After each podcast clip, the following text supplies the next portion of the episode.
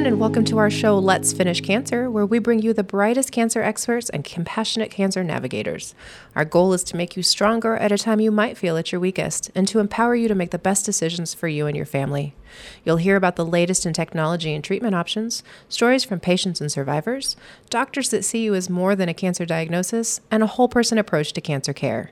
We want to be on your journey with you, and we want you to know that at times it can be bumpy, but we're here for you and we want to help you forward. I'm your host, Mary Ernoff, and here with me today is Colleen Fox, Chief Philanthropy Officer for Providence Healthcare in Eastern Washington. And today we're talking about childhood cancer and the role hospital foundations play when it comes to patient care. Remember, everyone, most of our questions will come from you, our listeners, on social media. We can be found on Twitter and Facebook at Providence and on Instagram under Providence Health Systems. Before we start, I want our listeners to know that the information provided during this program is for educational purposes only. You should always consult a healthcare provider if you have any questions regarding a medical condition or treatment. So let's get started by welcoming our guest today. Hello, Colleen. Hi, Mary. It's great to be with you this morning. Oh, thanks for joining us. So I'm going to start you with a super simple one. Why don't you tell us a little bit about your role here? Absolutely. Well, I serve as the Chief Philanthropy Officer for Providence in Eastern Washington. And our foundation raises funds for the Providence ministries here, so our hospitals and our clinics, including Sacred Heart Children's Hospital, which I know we're talking about today.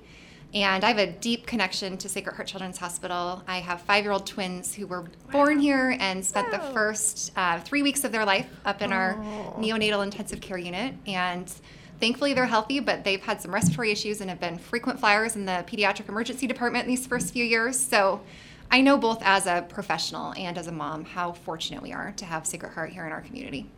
And it's so it's so important to you, not just for the community here, but the community at large. I think you guys get patients from other states, right? Absolutely. We are a regional uh, medical center, so we have kids who come from all over Montana, northern Idaho, northeastern Oregon, um, and then all across eastern Washington. I think it's great when you have a personal touch point. I mean, your your children were born here and have come mm-hmm. here, and so you do know you do know what kind of an experience families get here, and I think it's so important that people understand that the the care provided at Sacred Heart, and we're here on on site today, so I actually get to see it. Sometimes I love it. Is really about the whole family. It's not just about the patient, right? Absolutely. I think two of the real core principles of the Children's Hospital are number one, we realize that kids are not just small adults. And so everything that we do in the way that we deliver care from the technology to the supportive programs that we offer are really designed to meet kids where they are and to cater to their unique physical, emotional, spiritual needs. And then I think the second component that you touched on is family centered care is important regardless of the patient's age, but especially in kids. They really need a strong supportive family and a strong healthy family to have the best chance at getting well. I've been in healthcare um, in prior lives of mine, and I remember as a young person first working in a hospital i worked at Doernbecher in yeah. oregon and we were just implementing family-centered care and i remember that it was so hard at a teaching hospital to get physicians to understand that yeah maybe the kid wants to sit on their parents lap while they're mm-hmm. getting their mm-hmm. flu shot or whatever mm-hmm. or that yeah mom and dad need to be in the room for you know an x-ray but now it's so commonplace i think right. parents expect it but i think the, the clinicians expect it as well right i think it's become normalized and i think you know, it really started with kids, and yet we're also seeing how important it is, even for adults, that they are supported and that their loved ones are involved in the decision making, and that really that's in the best interest of the patient. Well, I was thinking about it earlier. I'm I'm a cancer survivor two times, uh-huh. and wow. I was in my 30s the 1st mm-hmm. time and I wanted my mom. Yep. I wanted her to go to every appointment. I yep. wanted everything. And so I think if I were five, six, seven, 18, I would still want the same thing. Absolutely. Well, and we all know that kids kind of model after their parents. And so um, they look to their parents. And, and if their parents are okay, then they think, okay, then this is okay and I'm safe and I can get through this. Yeah, absolutely. Well, you know, this series that we're talking about, Let's Finish Cancer, is, is really important. But I think the childhood cancer side is very different. I think people mm-hmm. don't often think about kids when they think about cancer. It's like hospice. You don't right. generally think about pediatric hospice, right? So, talk to me a little bit about the foundation's role in how we provide cancer care for young people. Yeah, absolutely. Well, to put it really simply, I see the foundation's role is just making sure that our patients and their families and our caregivers, our physicians and nurses and social workers who are on the front lines have all the resources that they need to give a child every chance at beating cancer. So, whether that is specialized equipment or research trials or um, support for the patient through a patient assistant so that they can get to and from their appointments and have a safe place to stay at night. Uh, we just want to make sure that they have every resource possible um, as they're going through this journey. And I think some of that too I've heard is even in in billing or funding, Mm-hmm. right? I mean, it's it's an expensive endeavor for families and not everybody is prepared for that. Yeah, I don't think there's a single family, no matter how many resources you have, who is ready for the financial reality of having a child who has cancer. When you look at not only the cost of treatment, but uh, parents who have to take time off of work to be with that child, increased uh, costs for other kids who are at home with childcare. right. I mean, there are just so many factors that contribute. And we don't want that to be a huge worry and a huge burden for families. We really want them to be able to focus on the child. And so, um, just simple things like being able to provide a gas card and grocery cards, um, paying for utility bills so that when kids go home, they have a safe, warm house to go home to. Um, oh wow, I hadn't even thought about that. yeah, just some of those those really basic needs that most of us take for granted. Um, the foundation's here to make sure that, that our kids and our families who are fighting, fighting cancer have those resources as well. Well, and, and especially for traveling patients, right? Mm-hmm. To have a place to stay for their family as well. Yep, absolutely. And we we know that kids do better when their parents are close, when their siblings are close, when they have that support network here with them. So, And we did have a conversation um, with a couple of other people on staff here. And one of the things I did not know that I learned was that the foundation raises money for some of the staff positions like child life. We Talk to me a little bit about that. yeah, you know, um, there are a lot of positions within the healthcare system that are non-revenue generating. Right. Uh, you can't bill for child Right. life, you can't bill for those pieces, and yet they are so so critical to the patient's healthcare journey. Uh, so the foundation has helped support um, social work positions. Um, that's a really important part of the care team, especially for oncology families. Um, and then child life, which is something I really didn't know about until my kids were patients here. Um, but they are just an amazing group of professionals who really act as the liaison between the kid and the care team and try to do everything that they can to educate the patient and to normalize the care experience. And, um, and so we are really proud to be able to support some of those positions because we know what an added value it is to the kids who are receiving care. Well, you mentioned kind of non-revenue generating, but but some of it too is even that you can't bill for it, right? Right. Like you can't. And I know like there's some art and music programs, Yeah. and all of those things are really important for kids. What what what are kind of some of the most unique things you think that people maybe wouldn't know of, or could say that's what I want my money to go to? Yeah, absolutely. Well, one of the programs that we're really proud of um, that's relatively new is our hospital based school program. Oh, okay. And this was a passion project of one of our pediatric social workers who would work with kids and their families for extended periods of time while they were here fighting cancer. And she would check in with them when they were back home. And the kids would say, Well, I beat cancer, but I'm failing at life because they were so far behind in school. Uh, they were so disconnected from their education that they felt this just insurmountable challenge of trying to get caught back up. And I mean, what a horrible, what a horrible Yeah. situation to be in. And so when you look at kind of the compound effects of the time they were outside of school, um, and then a lot of kids have what we call cancer brain. Their, you know, Mm-hmm. their brains are impacted by chemo and by the treatment they've received. Um, we just weren't setting them up for success. And so the hospital based school program um, is a, a group of teachers and volunteers. A lot of them are former teachers who really work with kids where they're at. They work with the home school of the patient to get the actual academic work from the school. Um, and then they work with each kid individually. Sometimes it's in our classroom, sometimes they're at the bedside, uh, but to do whatever they can to keep kids engaged academically while they're receiving treatment. And then I think equally important when the kid gets ready to transition home, they meet with the teachers at the school, they meet with the counselors, and come up with an individual, individualized education plan to set that student up for success and make sure that they have the resources, the tutoring, whatever they need to successfully integrate back into school. And sometimes it's academic and sometimes it's social. Uh, I will never forget the social worker talking about um, a little girl who was six years old and she was really afraid to go back to school because she looked different. She, you know, had lost her yeah. hair. She needed to wear a mask, and um, she was afraid of what her peers were going to think of her. And so our social worker actually went with her to school on the first day and kind of explained what she had been through and how heroic she was and was just there to socially support that student during a really vulnerable time. So that's a program that is 100% funded through philanthropy. Wow. And it's one that we're really proud of because we know it makes such a difference in these kids' life.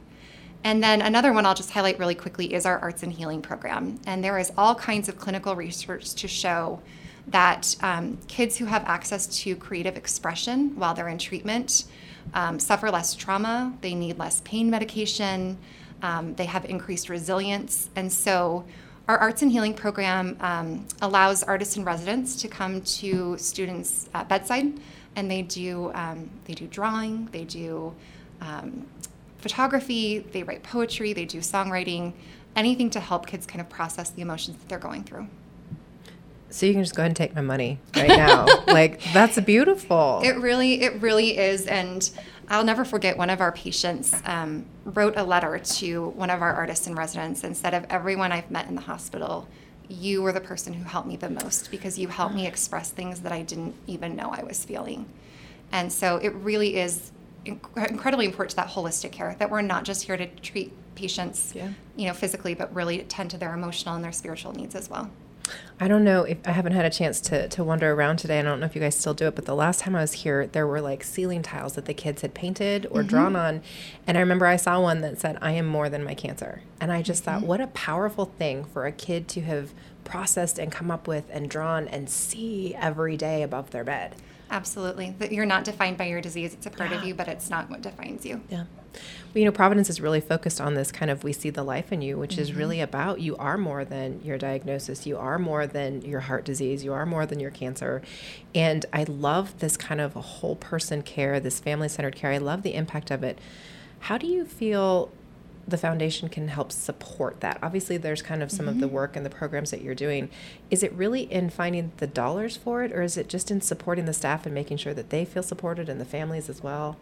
Yeah, I think it's. I think our role. We really are sort of the bridge between what happens in the hospital and then what's happening in our community. And so a lot of what we do is, and a lot of the donors we work with have some sort of personal connection. And mm-hmm. so, for a lot of our donors, this is part of their healing process. They've been through a cancer experience or had a sick child, and they want to do something with that suffering. They want to be a part of something larger. And so we provide those opportunities for them, and we kind of work with them and understand their passion, and then we align those with the needs at the hospital. And and so we we're there for the donors, and then for the caregivers, we're there to provide the resources so that they know that they have everything they need to do their jobs, and then of course for the patients as well. Yeah, amazing. Well, we're going to take a quick break, and when we do, we're going to come back and continue the conversation about childhood cancer.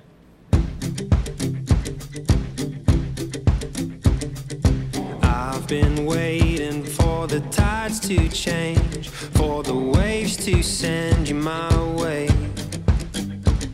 I see you, darling, but you pixelate. It gets hard to take these days.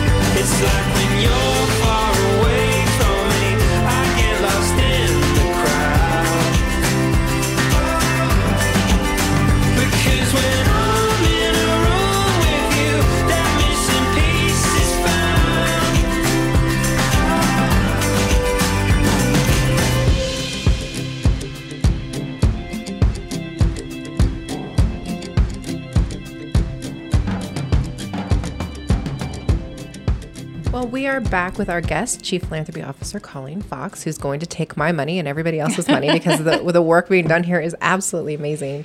Um, and we are discussing the Hospital Foundation's role in fighting childhood cancer. When when a kid is diagnosed with cancer, and it's it's so impactful for them, but also their families, it's it's life changing, right, for everyone in the family.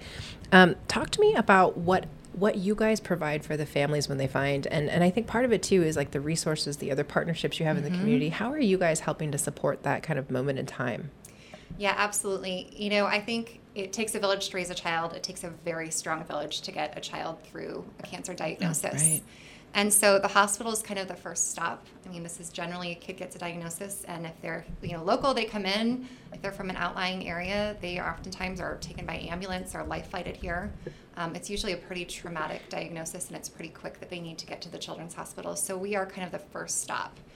And um, we have an amazing team of social workers who, you know, after the child gets through kind of the first medical steps, come around and surround that family and, and make sure that they have the resources. So, um, you know, they talk about our foundation, but also our partners. We've got great partners like the Ronald McDonald House and the Anna Schindler Foundation, who both help support from with lodging. Um, ACOIN, which does emotional support groups and provides some of those basic necessities for our patients. Um, we partner with the Community Cancer Fund. So, uh, really making sure that, that families and patients know that there is a whole community of organizations who's here to support them through this. Well, I know we talked uh, kind of the business side of it earlier, and we talked about you know, yes, most most things that we provide are not going to be revenue generators, right? We're lucky if we break even. Yep. So fundraising is so vital to the work being done here. Talk to me a little bit about the impact of COVID, though, because you weren't able to do live events and charity events and that sort of thing, and people lost their income. How has that impacted your ability to continue to raise funds? Yeah, it definitely has had an impact in 2020. Um, our revenue was down about 30% overall. So it was definitely a hit for us. Um, we have three major fundraising events, and we had to cancel two out of three. We had one in February, um, which looking back, it's kind of amazing we were able to have that, but we didn't know what we didn't know.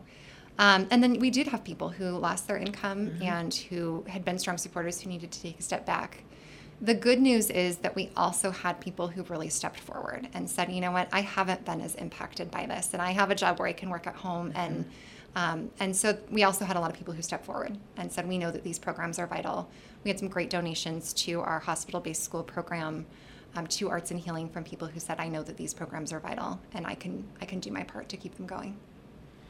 Well, it's interesting because we had a couple of people uh, send us questions, and one of them was kids aren't getting COVID, so are you raising funds for the Children's Hospital still? Well, they're still getting everything else, right? And they are getting COVID, right? Yeah, you know, we um, we really didn't raise, um, we didn't have COVID as a specific fundraising priority for us, um, because the reality is is that that's a huge part of our life right now, and yet kids are still getting cancer, babies are still being born early, Right. um, kids still have respiratory issues and end up in our you know pediatric intensive Still care break a leg, they still They fall off a still break bike. a leg. They still do all the things kids do, and we cannot let um, we can't let our attention lapse from Right. making sure that those kids have everything they need as well. So. Well, we did get another question um, from James on Facebook, and he said, Of the money that the foundation raises, how much is spent on salaries and overhead? Yeah, this is a question that I'm always really proud to answer. So I can t- say that 0% goes Wow. to salaries and overhead. Wow. Um, Providence Health Care uh, subsidizes all of our um, all of our salaries and our overhead costs, so that every single dollar that's contributed through philanthropy goes directly to programs and services. So it's a good investment for our community. Nice. Well, people have also asked us can they choose how their money gets spent, right? Can I say I want to be part of this childhood program or I want to do one of the red wagons or can they Yeah. help kind of ex- decide where that money goes? Yeah, one of the things that we really pr- uh, pride ourselves on as a foundation is working with each donor individually to make sure that their donation has the impact that they intend. So we have numerous different programs that they can support, um, different specific initiatives like Arts and Healing or the hospital based school program. Um, a lot of donors want to give to our patient assistance fund because they realize how fortunate some of us are to be able to afford gas and utilities and those sorts of things and, and want to really tangibly support families who are experiencing financial hardship. Um, but that's an individual conversation that we have with each donor. Are you seeing more people interested in donating to behavioral health, mental health for, for youth? It's been a huge increase, yes, in the last um, 18 months. I think that is one of the really unfortunate side effects of COVID that even if we're not seeing kids experience COVID as frequently, um, what we are seeing is a huge increase in behavioral health crisis among youth. And so there's a lot of concern in our community and a lot of interest. Um, we've got some great programs. We do have an inpatient um, psychiatric unit here at the Children's Hospital. And again, that's all tailored to meeting the individual psychiatric needs of teens who are going through that. Um, we have our behavioral education and skills training program, which is an early intervention program for kids in kindergarten through sixth grade um, who are experiencing challenges at school. And so we bring them in and we work on group therapy, uh, medication management to really get them righted before their problems become too severe. And then we also have an intensive outpatient up at Holy Family Hospital um, for youth uh, that is not overnight, but kids come during the day. And again, they do group therapy. We have trauma informed yoga, um, arts and healing Wow. programs up there. Um, so, really tailored again to meet the individual needs of those teens. Well, you know, we hear a lot of times about big donations, right? A million dollars, a hundred thousand, fifty thousand. There's a lot of people who say, I don't have that kind of money, right? Is my ten dollars, my twenty dollars, is it gonna matter? Is it? Is it, Colleen? Absolutely. I think this is one of the things that is a misperception, especially with healthcare philanthropy, because healthcare is it's big and it's expensive, and they think, oh my gosh, is my ten dollars going Right. to matter? I've seen my bill after Yeah. just going to the doctor for a physical, Yeah. right? And yet, I mean, it goes back to the Sisters of Providence who founded Sacred Heart, and it was they would go on begging tours, and they would ask everyone they encountered to just give what you can, mm-hmm. so that everyone in our community can have access to care. And that spirit really remains today. That if everyone in our community gives what we can, then that makes sure that everyone in our community has great care, including those who are poor and vulnerable. I think the community side is, is interesting because we, we had a couple questions. I know Robin from Twitter said, I see fundraisers for like Children's Miracle Networks at Walmart and Costco. If I donate there, is that staying in my community? It does. We are really, really blessed to be a Children's Miracle Network hospital. Um, CMN is a national organization, and they work with partners like Costco and Ace Hardware and Walmart um, to have these philanthropic relationships. And then every single dollar that is raised in our market goes directly to supporting Sacred Heart Children's Hospital. So it's a really wonderful partnership where we're part of a national group of organizations who all have the same mission, and yet it's really, really localized. And so, um, Children's Miracle Network, those one, three, five dollar donations people make at the register or rounding up at the register. Um, in total, we raise about $1.5 million Wow. a year here in Eastern Washington. That goes directly to meeting the most pressing needs of our children's hospital. So the dollar really matters. The dollar, the Yeah. cumulative effect of that dollar, three dollar, five dollar goes a long, long way to meeting the needs of our community's kids. So, what about people though who really can't afford to donate? Are there other ways for them to help? Yeah, I'll give you a couple of examples. I mean, we have a great group of volunteers um, who serve in our uh, hospital based school program and who volunteer at the Children's Hospital. So I think one of the greatest gifts people can give is time. We also have people who do in kind donation drives. So, um, doing drives for uh, colored pencils and school supplies for our hospital based Oh, school yeah, program. Um, we have people who um, who do quilts for the kids and for the you know babies in the NICU. So there's lots of different ways for the community to get involved. I think it was at this hospital where I saw they were making dolls, little princess dolls for Yeah. the patients, and they were actually doing like uh, wigs for the girls, like the the chemo patients to wear that were fun. Yeah, we also we get um, donations from the American Doll Girl Company Okay. every year, and um, those are used by our Child Life team. So sometimes they're given out as gifts, but we also use those um, with our Child Life team. And if a child's having a procedure, uh, we'll actually build them a little. Um, like a, a neck brace or something like that, so that they can see exactly what their Amazing. situation is going to look like when they come out. Um, so really trying to help again normalize that that experience. Speaking of building, I believe it was also in this hospital. I, I, I go to all of our hospitals, so I kind of sometimes they mesh together. Yeah. But I think it was this one that had the 3D printer and they did the pediatric heart transplant and they actually practiced on the printer. So talk to me a little bit. That's something that I think was also fundraised for, right? That's something that still to this day that's funded entirely through philanthropy, but it's amazing. really amazing. So we have a very robust pediatric cardiology program here, um, and, a, and a, a cardiac surgery program here for kids. And so, um, oftentimes, if it's a complex procedure, they will do a 3D scan of the heart, and the surgeon will actually get the the life size model and then an enlarged model so that they can practice on the heart and make sure that they have the right equipment, the right care team in the room when they do the surgery. And it's gotten so advanced that we can actually now do that for babies who are in utero. So before they're even born, we can do a 3D scan of the heart, and so we know if they need surgery in the first, you know, three to five days of their life. The surgeon's really well Just got prepared. goosebumps. It's amazing the technology that has evolved in these last 10 years. And it's just, you're going to hear me say this a lot, but it's just another thing that wouldn't be possible without philanthropy. Amazing. Well, you've talked a couple of times about like what people want to donate for and their their personal touch points, right? So, Mm-hmm. do you know most of your donors? Do you sit down and have conversations with them and figure out why why they want to be a part of this and, and where they want their money to go? We try. I mean, we really want to get to know our donors. We really want to understand their motivation. We do have a lot of donors who are private and they just want to make their contribution and do it quietly. And so we, of course, respect that. But I do think, especially with healthcare philanthropy, there is often that personal story. And we want to provide space for the donor to share that and to really connect their philanthropy with their overall experience. So, I want to go back a little bit to the Children's Miracle Network piece. Mm-hmm. What does that mean for the community to have a Children's Miracle Network hospital so close? Well, what it means for us is really that incredible source of fundraising. Like I said, it's about $1.5 million a year. Um, those funds are unrestricted. So it Okay. means we can take those funds and use them for the most pressing needs at our children's hospital. And that is a significant part of our annual budget for the children's hospital for being able to provide you know the most state of the art equipment and supportive programs and some of those positions like child life that we talked about so it really is an incredibly important source of revenue for us here in eastern washington Talk to me a little bit about equipment too, because when I worked at Xbox, we donated a lot of Xbox gaming systems to Children's Hospital. Do you get donations from corporations that aren't just dollars, but maybe equipment or technology, that sort of thing? We do. We get a lot of um, a lot of technology. Um, we work with Child's Play Charity, and they do a lot of our gaming, a lot of our gaming donations. And one of the areas that we're really excited about, and we're just sort of starting to explore in more detail, is um, virtual reality. That's kind of a growing movement, especially within the children's hospitals.